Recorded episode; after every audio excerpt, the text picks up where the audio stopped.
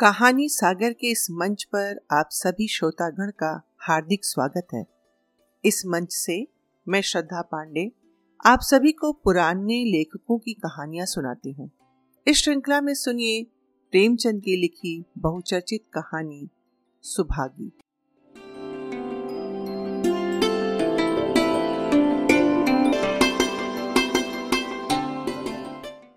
और लोगों के यहाँ चाहे जो होता हो तुलसी महतो अपनी लड़की सुभागी को लड़के रामू से जौ भर भी कम प्यार न करते थे। रामू जवान होकर भी काठ का उल्लू था। सुभागी ग्यारह साल की बालिका होकर भी घर के काम में इतनी चतुर और खेती बाड़ी के काम में इतनी निपुण थी कि उसकी माँ लक्ष्मी दिल में डरती थी कि कहीं लड़की पर देवताओं की आँख न पड़ जाए। अच्छे बालकों से भगवान को भी प्रेम होता है। कोई सुभागी का बखान न करे, इसलिए वह अनायासी उसे डांटती रहती थी। बखान से लड़के बिगड़ जाते हैं, यह तो भय न था, भय था नज़र का। वही सुभागी आज ग्यारह साल की उम्र में विधवा हो गई।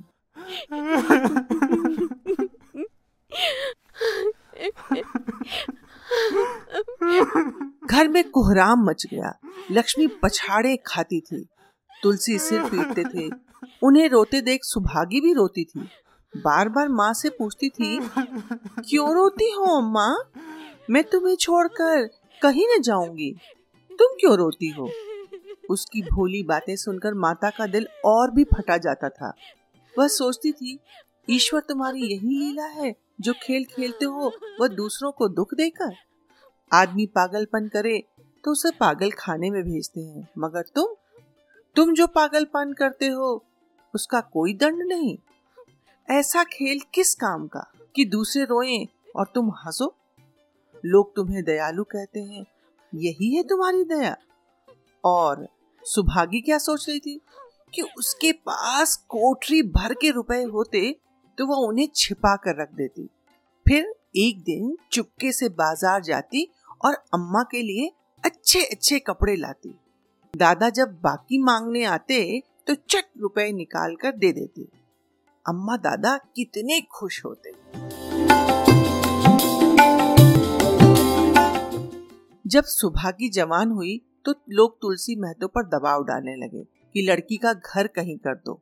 जवान लड़की का यो फिरना ठीक नहीं।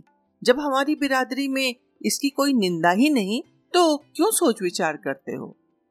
तुलसी ने कहा भाई, मैं तो तैयार हूँ। लेकिन जब सुभागी भी माने, वो किसी तरह राज़ी ही नहीं होती। हरिहर ने सुभागी को समझाकर कहा, बेटी, हम तेरे भले को कहते हैं। माँ बाप अब बूढ़े हो गए, उनका क्या भरोसा? तुम इस तरह कब तक बैठी रहोगी? सुभागी ने सिर झुकाकर कहा, चाचा, मैं तुम्हारी बात समझ रही हूँ, लेकिन मेरा मन घर करने को नहीं कहता। मुझे आराम की चिंता नहीं। मैं सब कुछ झेलने को तैयार हूँ और जो काम तुम कहो, वो सिर्फ़ आँखों के बल करूँगी। मगर घर बसाने को मुझसे ना कहो। जब मेरा चाल कुचाल देखना तो मेरा सिर काट लेना। अगर मैं सच्चे बाप की बेटी होंगी तो बात की भी पक्की होंगी। फिर लज्जा रखने वाले तो भगवान है ना? मेरी क्या हस्ती कि अभी कुछ कहूँ? उजड रामू बोला तुम अगर यह सोचती हो कि भैया कमावेंगे और मैं बैठी मौज करूँगी तो इस भरोसे न रहना। यहाँ किसी ने जन्म भर का ठीका नहीं लिया है। रामू की दुल्हन रामू से भी दो अंगुल ऊँची थी। मटक कर बोली हाँ, हमने किसी का करज थोड़े ही खाया है कि जन्म भर बैठे भरा करें। यहाँ तो खाने को महीन चाहिए पहनने को भी महीन चाहिए। ये हमारे बूते की बात नहीं है। सुभागी ने गर्व से भरे हुए स्वर में कहा, भाभी, मैंने तुम्हारा आसरा कभी नहीं किया और भगवान ने चाहा तो कभी करूँगी भी नहीं। तुम अपनी देखो, मेरी चिंता न करो। रामू की दुल्हन को जब मालूम हुआ कि सुभागी घर न करेगी तो और भी उसके सिर हो गई हमेशा एक न एक खुड़च लगाए रहती। उसे रुलाने में जैसे उसको मज़ा आता था। वह बेचारी पहर रात से उठकर कूटने पीसने में लग जाती, चौका बर्तन करती, गोबर पाती फिर खेत में काम करने चली जाती। दोपहर को आकर जल्दी जल्दी पकाकर खाना सबको खिलाती। रात को कभी माँ के सिर में तेल डालती, कभी उसकी देह दबाती। तुलसी चिलम के भक्त थे, उन्हें बार बार चिलम पिलाती। जहाँ तक अपना बस चलता, माँ बाप को कोई काम न करने देती। हाँ भाई को न रोकती। सोचती थी, ये तो जवान आदमी है, ये काम न करेंगे तो गृहस्थी कैसे चलेगी? मगर रामू रामू को ये बात भाई बहुत बुरी लगती थी। अम्मा और दादा को तिनका तक नहीं उठाने देती और मुझे पीसना चाहती है। यहाँ तक कि एक दिन वह जामे से बाहर हो गया और बोला, अरे सुन, उन लोगों का बड़ा मुँह है तो क्यों नहीं अलग होके रहती हो? तब सेवा करो तो मालूम हो कि सेवा कड़वी लगती है कि मीठी। दूसरों के बल पर वाहवाही लेना आसान है। बहादुर वह है जो अपने बल पर काम करे। सुभागी ने कुछ न कहा। बात बढ़ जाने का भय था, मगर उसके माँ बाप बैठे सुन रहे थे। महतो से न रहा गया बोले, क्या है रे रामू? उस गरीबन से क्यों लड़ते हो? बाबू, तुम बीच में न कूद पड़ो। मैं तो उसको कहता था, जब तक मैं जीता हूँ, तुम उससे कुछ नहीं कह सकते। मेरे पीछे जो चाहे करना। बेचारी का घर में रहना मुश्किल कर दिया। अच्छा बाबू, आपको बेटी बहुत प्यारी है तो उसे गले बाँध कर रखिए, मुझसे नहीं सहा जाता। अच्छी बात है, अच्छी बात है। अगर तुम्हारी यह मर्ज़ी है तो यही होगा। मैं कल गाँव के आदमियों को बुलाकर बंटवारा करवा दूँगा। तुम चाहे छूट जाओ सुभागी नहीं छूट सकती।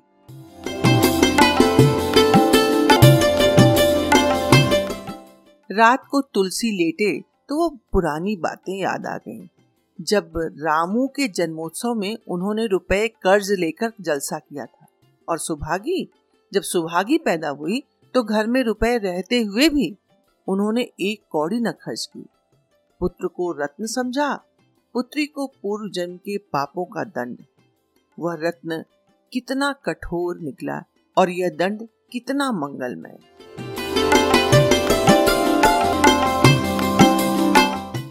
दूसरे दिन महतो ने गाँव के आदमियों को जमा करके कहा, पंचो, अब रामू का और मेरा एक में निबाह नहीं होता।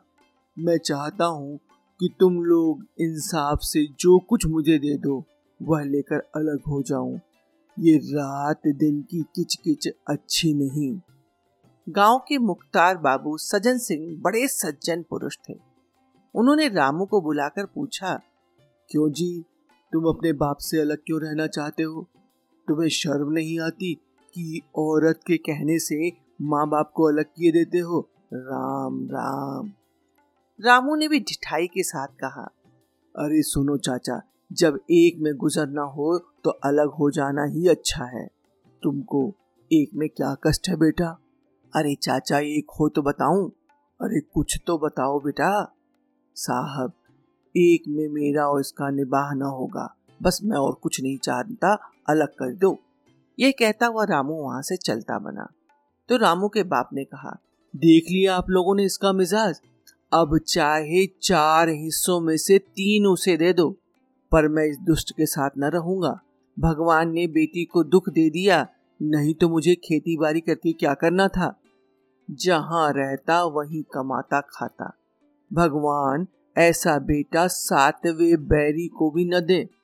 लड़के से लड़की भली जो कुलवंती होए। सहसा सुभागी आकर बोली, दादा, ये सब बाट बंटवारा मेरे ही कारण तो हो रहा है। मुझे क्यों अलग नहीं कर देते? मैं मेहनत मजूरी करके अपना पेट पाल लूँगी। अपने से जो कुछ बन पड़ेगा, तुम्हारी सेवा भी करती रहूँगी, पर अलग। यो घर का बारह बाट होते मुझसे देखा नहीं जाता। मैं अपने माथे एक कलंक नहीं लेना चाहती। बेटी, हम तुझे न छोड़ेंगे, चाहे संसार छूट जाए। रामू का तो मैं मुँह नहीं देखना चाहता, उसके साथ रहना तो दूर। रामू की दुल्हन चिढ़कर बोली, तुम किसी का मुँह नहीं देखना चाहते तो हम भी तुम्हारी पूजा करने को व्याकुल नहीं है। मैं तो दांत पीसते हुए उठे कि बहू को मारे, मगर लोगों ने पकड़ लिया।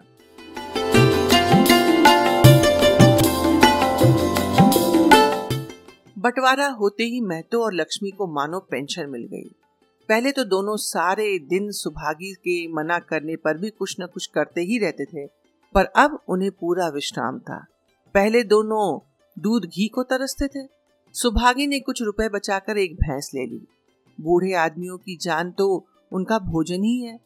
अच्छा भोजन न मिले तो वे किस आधार पर रहें? चौधरी ने बहुत विरोध किया। कहने लगे घर का काम यूँ ही क्या कम है कि तू नया झंझट पाल रही है? सुभागी उन्हें बहलाने के लिए कहती, दादा, दूध के बिना मुझे ना खाना अच्छा नहीं लगता।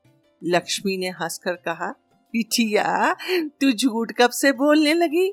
कभी दूध हाथ से तो छूती नहीं। खाने को कौन कहे? सारा दूध हम लोगों के पेट में ठूस देती हो। गाँव में जहाँ देखो सबके मुँह से सुभागी की तारीफ़। लड़की नहीं, देवी है। दो मर्दों का काम भी करती है, उस पर माँ बाप की सेवा भी की जाती है। सजन सिंह तो कहते, यह उस जन की देवी है। मगर शायद, महतो को यह सुख बहुत दिन तक भोगना न लिखा था। सात आठ दिन से महतो को ज़ोर का ज्वर चढ़ा हुआ था। लक्ष्मी पास बैठी रो रही थी। सुभागी पानी लिए खड़ी है। अभी क्षण भर पहले महतो ने पानी मांगा था। पर जब तक वह पानी लावे, उनका जी डूब गया और हाथ पाँव ठंडे हो गए। सुभागी उनकी ये दशा देखते ही रामू के घर गई और बोली, भैया भैया, चलो चलो, देखो जरा, दादा न जाने कैसे हुए जाते हैं? सात दिन से ज्वर नहीं उतरा है? रामू ने चारपाई पर लेटे लेटे कहा तो क्या मैं डॉक्टर हकीमू की देखने चलूँ? जब तक अच्छे थे, तब तक तो तुम उनके गले का हार बनी हुई थी। अब जब मरने लगे तो मुझे बुलाने आई हो। उसी वक्त उसकी दुल्हन अंदर से निकल आई और सुभागी से पूछा, अरे, दादा को क्या हुआ, दीदी? सुभागी से पहले रामू ही बोल उठा, हुआ क्या है? अभी कोई मरे थोड़े ही जाते हैं. सुभागी ने फिर उनसे कुछ ना कहा, सीधे सजन सिंह के पास गई। उसके जाने के बाद रामू हंसकर स्त्री से बोला तिरिया चरित्र इसी को कहते हैं। स्त्री, इसमें तिरिया चरित्र की कौन सी बात है? चले क्यों नहीं जाते? मैं नहीं जाने का। मर भी जाए तो न जाऊँ। जैसे उसे लेकर अलग हुए थे वैसे ही उसे लेकर रहें। मर भी जाए तो न जाऊँ। मर जाएँगे तो क्या आग देने तो जाओगे? तब कहाँ भागोगे? कभी नहीं। सब कुछ उनकी प्यारी सुभागी ही कर लेगी। तुम्हारे रहते वह क्यों करने लगी? जैसे मेरे रहते उन्हें लेकर के अलग हुई है और कैसे? जी नहीं ये अच्छी बात नहीं है। चलो देखा में कुछ भी हो, बाप ही तो है। फिर गाँव में कौन मुँह दिखाओगे? चुप रहो, मुझे उपदेश मत दो। उधर बाबू साहब ने ज्यो ही महतो की हालत सुनी, तुरंत सुभागी के साथ भागे भागे चले आए। यहाँ पहुँचे तो महतो की दशा और खराब हो चुकी थी। नाड़ी देखी तो बहुत धीमी थी। समझ गए कि ज़िंदगी के दिन पूरे हो गए हैं। मौत का आतंक छाया हुआ है। सजल नेत्र होकर बोले महतो भाई कैसा जी है? मैं तो जैसे नींद से जागकर बोले बहुत अच्छा भैया। अब तो चलने की बेला है। सुभागी के पिता अब तुम ही हो। उसे तुम्हें ही सौंपे जाता हूँ। सजन सिंह ने रोते हुए कहा भैया मैं तो घबराओ मत। भगवान ने चाहा तो तुम अच्छे हो जाओगे। सुभागी को तो मैंने हमेशा अपनी बेटी ही समझा है और जब तक जीऊँगा ऐसे ही समझता रहूँगा। तुम निश्चिंत रहो। मेरे रहते सुभागी या लक्ष्मी को कोई तिरछी आँख न देख सकेगा। और कुछ इच्छा हो तो वह भी कह दो। महतो ने विनीत नेत्रों से देखा और कहा और कुछ नहीं कहूँगा भैया। भगवान तुम्हें सदा सुखी रखे। सजन सिंह ने कहा रामू को बुलाकर लाता हूँ। उससे जो भूल चूक हुई हो, क्षमा कर दो। नहीं भैया, उस पापी हत्यारे का मुँह में नहीं देखना चाहता। इसके बाद गोदान की तैयारी होने लगी।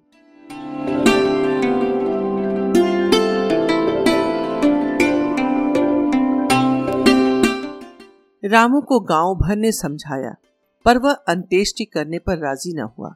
कहा जिस पिता ने मरते समय मेरा मुँह देखना स्वीकार न किया हो, वह मेरा न पिता है, न मैं उसका पुत्र हूँ। लक्ष्मी ने दाह क्रिया की।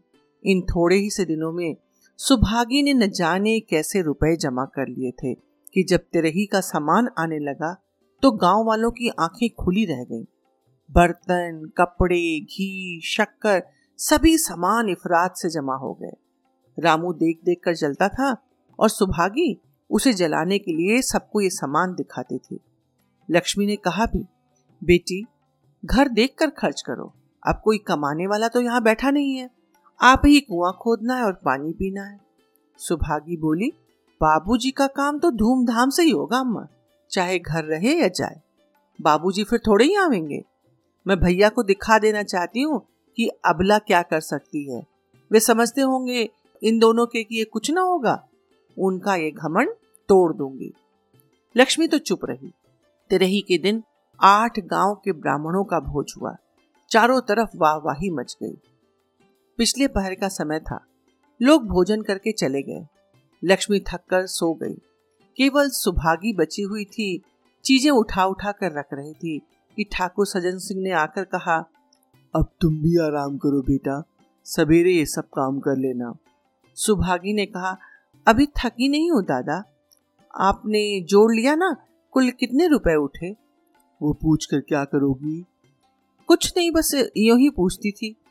कोई तीन सौ रुपए उठे होंगे। सुभागी ने सकुचाते हुए कहा, मैं इन रुपयों की देनदार हूँ। मैं तुमसे माँगता तो नहीं। मैं तो मेरे मित्र और भाई थे। उनके साथ कुछ मेरा भी तो धर्म है। आपकी यही दया क्या कम है? कि मेरे ऊपर इतना विश्वास किया, मुझे कौन तीन सौ देता? सजन सिंह सोचने लगे, इस अबला की धर्म बुद्धि का वार पार भी है या नहीं?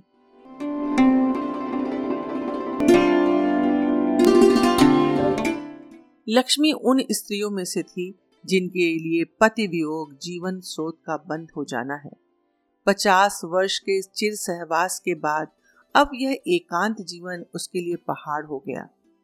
उसे अब ज्ञात हुआ कि मेरी बुद्धि, मेरा बल, मेरी सुमति मानो सबसे मैं वंचित हो गई। उसने कितनी बार ईश्वर से विनती की थी, मुझे स्वामी के सामने उठा लेना, मगर उसने ये विनती स्वीकार न की। मौत पर अपना काबू नहीं तो क्या जीवन पर भी काबू नहीं है? वह लक्ष्मी, जो गाँव में अपनी बुद्धि के लिए मशहूर थी, जो दूसरों को सीख दिया करती थी, अब बौरही हो गई। सीधी सी बात करते ही नहीं बनती थी। लक्ष्मी का दाना पानी उसी दिन से छूट गया। सुभागी के आग्रह पर चौके में जाती, मगर कौर कंठ के नीचे न उतरता। पचास वर्ष हुए, एक दिन भी ऐसा न हुआ कि पति के बिना खाए खुद खाया हो। अब ये नियम कैसे तोड़े? आखिर उसे खांसी आने लगी। दुर्बलता ने जल्द ही खाट पर डाल दिया। सुभागी अब क्या करें?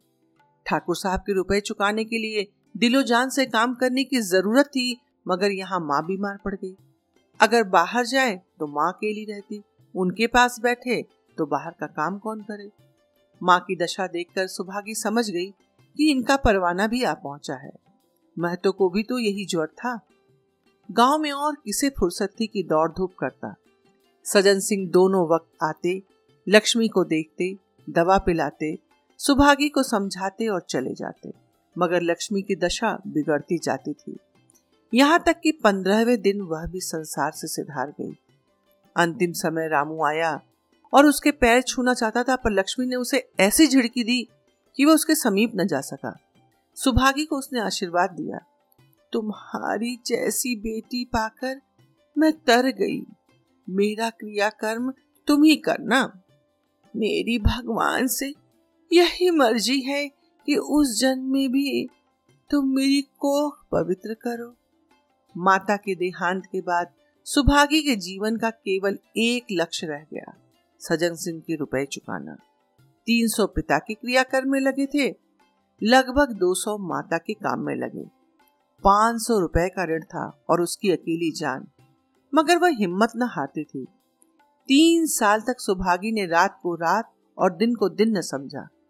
उसकी कार्य शक्ति उसका पौरुष देखकर लोग दांतों तले उंगली दबाते। दिन भर खेती बाड़ी का काम करने के बाद वह रात को चार चार पसेरी आटा पीस डालती। तीसवें दिन पंद्रह रुपए लेकर वह सजन सिंह के पास पहुँच जाती। इसमें कभी नागा न पड़ता। यह मानो प्रकृति का अटल नियम था। अब चारों ओर से उसकी सगाई के पैगाम आने लगे। सभी उसके लिए मुँह फैलाए हुए थे। जिसके घर सुभागी जाएगी उसके भाग्य फिर जाएँगे। सुभागी यही जवाब देती, अभी वह दिन नहीं आया। जिस दिन सुभागी ने आखिरी किस चुकाई, उस दिन उसकी खुशी का ठिकाना न था। आज उसके जीवन का कठोर व्रत पूरा हो गया था। वह चलने लगी तो सजन सिंह ने कहा, बेटी, तुमसे एक प्रार्थना है। कहो, कहूँ, कहो ना कहूँ, मगर वचन दो की मानोगी? दादा आपकी बात ना मानूँगी तो किसकी मानूँगी? मेरा तो रोया रोया आपका गुलाम है। अगर तुम्हारे मन में यह भाव है तो मैं कहूँगा। मैंने अब तक तुमसे इसलिए नहीं कहा कि तुम अपने को मेरा देनदार समझती थी। अब रुपए तो चुक गए ना। मेरा तुम्हारे ऊपर कोई एहसान नहीं। रत्ती भर भी नहीं। बोलो, कहूँ। आपकी जो आज्ञा। देखो, इनकार न करना। नहीं तो फिर अपना मुँह न दिखाऊँगा। क्या आज्ञा है दादा? मेरी इच्छा है कि तुम मेरी बहू बनकर मेरे घर परिवार को पवित्र करो। मैं जात पात का कायल हूँ मगर तुमने मेरे सारे बंधन तोड़ दिए। मेरा लड़का तुम्हारे नाम का पुजारी है तुमने उसे बारहा देखा है। बोलो मंजूर करती हो? दादा इतना सम्मान पाकर तो मैं पागल हो जाऊँगी। तुम्हारा सम्मान भगवान कर रहे हैं, बेटी। तुम साक्षात भगवती का अवतार हो। मैं तो आपको अपना पिता समझती हूँ। आप जो कुछ करेंगे, मेरे भले के लिए ही करेंगे। आपके हुक्म को मैं कैसे इनकार कर सकती हूँ? सजन सिंह ने उसके माथे पर हाथ रखकर कहा, बेटी, तुम्हारा सुहाग अमर हो।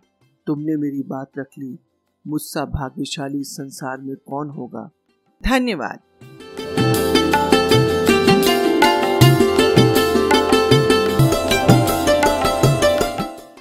मुंशी प्रेमचंद उन कथाकारों में से एक हैं, जो समाज की दशा और दिशा बदलने के लिए सदैव बेचैन रहे। उनकी सुभागी कहानी इस बात का ज्वलंत उदाहरण है कि आज के समय में भी भाई के रहते एक लड़की द्वारा माता पिता का क्रियाकर्म लगभग मुश्किल कार्य है। लेकिन आज से पाँच छह दशक पहले एक लड़की से माता पिता का दाह संस्कार करवाने का दायित्व देना कथाकार की दूरदर्शिता का प्रमाण है। मुझे आशा है कि आपको प्रेमचंद की ये कहानी मेरी अपनी जुबानी में ज़रूर पसंद आई होगी। कृपया अपने मित्रों के साथ साझा करें और जल्दी ही प्रेमचंद की नई अमर कहानी के साथ मैं फिर मिलूँगी। तब तक के लिए राम राम।